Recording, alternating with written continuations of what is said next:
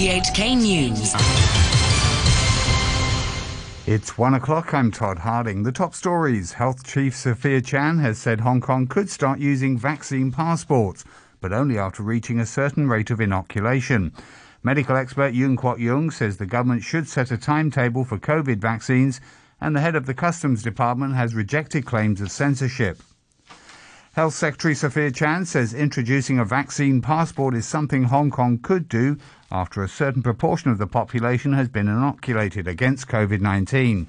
Speaking after attending an RTHK program, Professor Chan said she believes people need to be jabbed before they're allowed to visit cinemas or gyms. However, the minister says requiring people to show their vaccination records in order to enter certain premises is not a new idea. It's currently required for those going to select restaurants or karaoke establishments. If we are to put in place this um, requirement, I think uh, the most important thing is for uh, the uh, operators of the uh, these uh, premises uh, to be cooperative and also uh, for people who have not been vaccinated for uh, no reason to get vaccinated so that uh, the entire society is protected against COVID 19. Microbiologist Yuen Kwok Yung, who recently proposed the idea of a vaccine passport, says the government should set a timetable for vaccinations before Hong Kong reopens its border. For example, he said people should receive two doses of COVID vaccine by March next year, and by September, people should be triple jabbed. The government pandemic advisor also told reporters, after appearing on a radio program, that a vaccine passport could boost the inoculation rate. So it's very important that we need to open up. But how do we prepare Hong Kong to open up? Because we know that once we open up, there must be a fifth wave coming. In order that we can decrease the damage to Hong Kong once we open up, we must have a way to do it. We must prepare for it.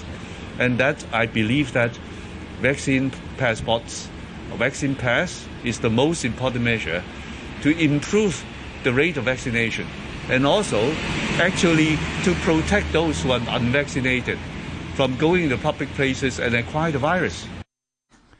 The Commissioner of Customs and Excise, Louise Ho, has dismissed censorship claims after she said her department would be on alert for people using everyday items to spread messages endangering national security.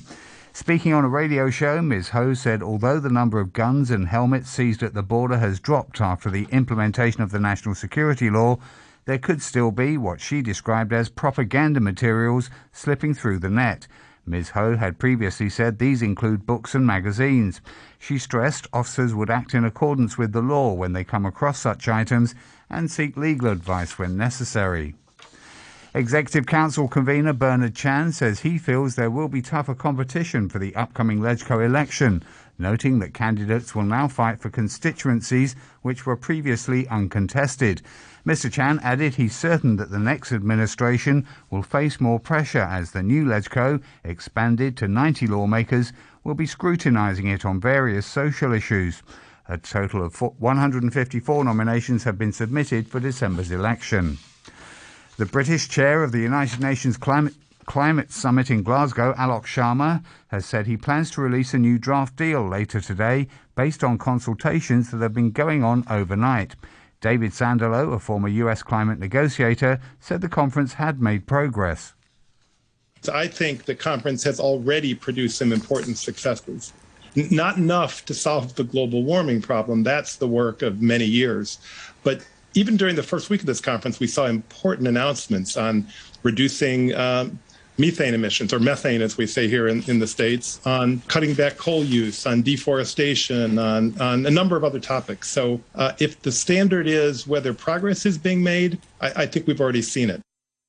An ally of former US President Donald Trump, Steve Bannon, has been indicted by a federal grand jury. He's charged with two counts of contempt of Congress, an offence that can carry a year long prison sentence.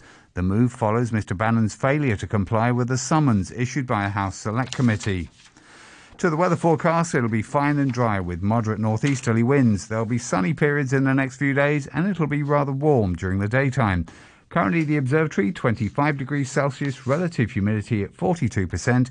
And please be reminded that the red fire danger warning is currently still in force. You're listening to RTHK. The time's exactly five minutes past one. Britney is free. A Los Angeles judge has ended the conservatorship that has controlled pop star Britney Spears' life and money for nearly 14 years.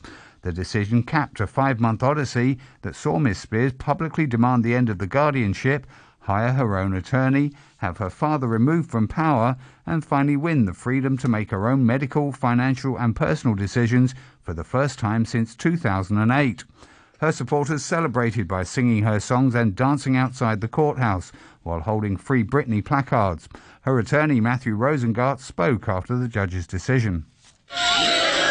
Ah!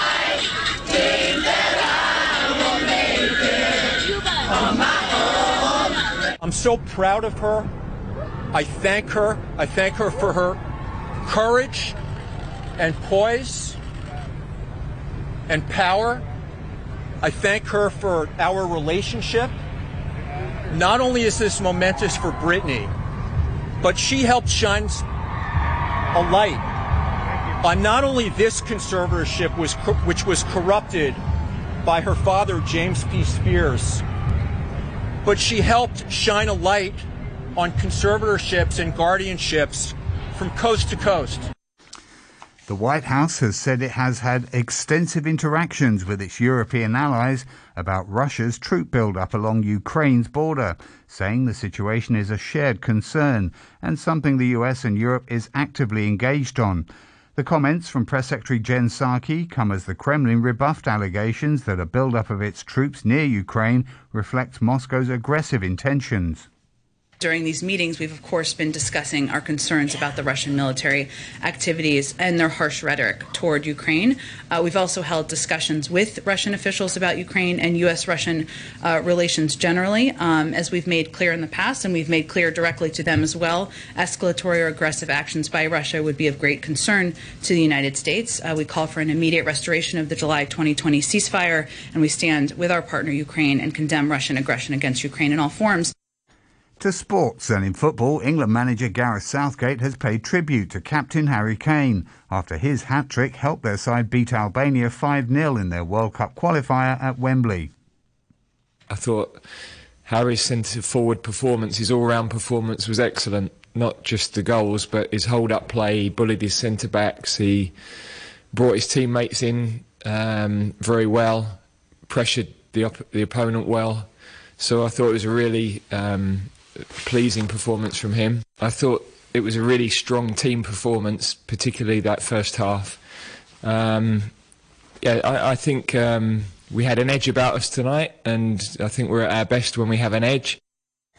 Meanwhile, Scotland ensured their place in a semi final playoff for a place at next year's World Cup with a comfortable 2 0 win in Moldova.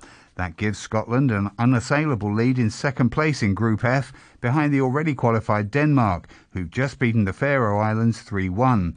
The Danes travel to Hampden Park on Monday, where Scotland can ensure they'll be seeded in the semi final draw later this month with a win. In other games, Italy and Switzerland drew 1 all, Northern Ireland beat Lithuania 1 0, Austri- Austria beat Israel 4 2, Andorra lost to Poland 4 1, and Hungary brushed aside San Marino 4 0. Lewis Hamilton beat rival Max Verstappen in qualifying to take pole position for today's sprint race ahead of the Brazilian Grand Prix, although an engine change means the British driver is facing a five place grid penalty on Sunday. Oh, I love today for sure.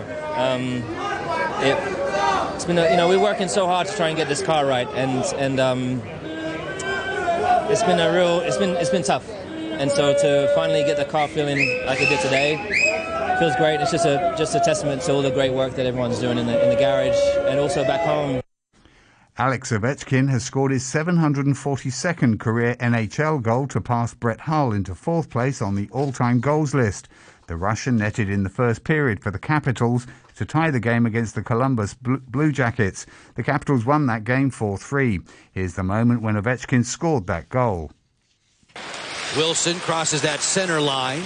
Kuznetsov, then Ovechkin. Drive! He scores! 742! Ovechkin glides over the Golden Bretts. And to end the news, the top story once again, Health Chief Sophia Chan has said Hong Kong could start using vaccine passports, but only after reaching a certain rate of inoculation. The news from RTHK.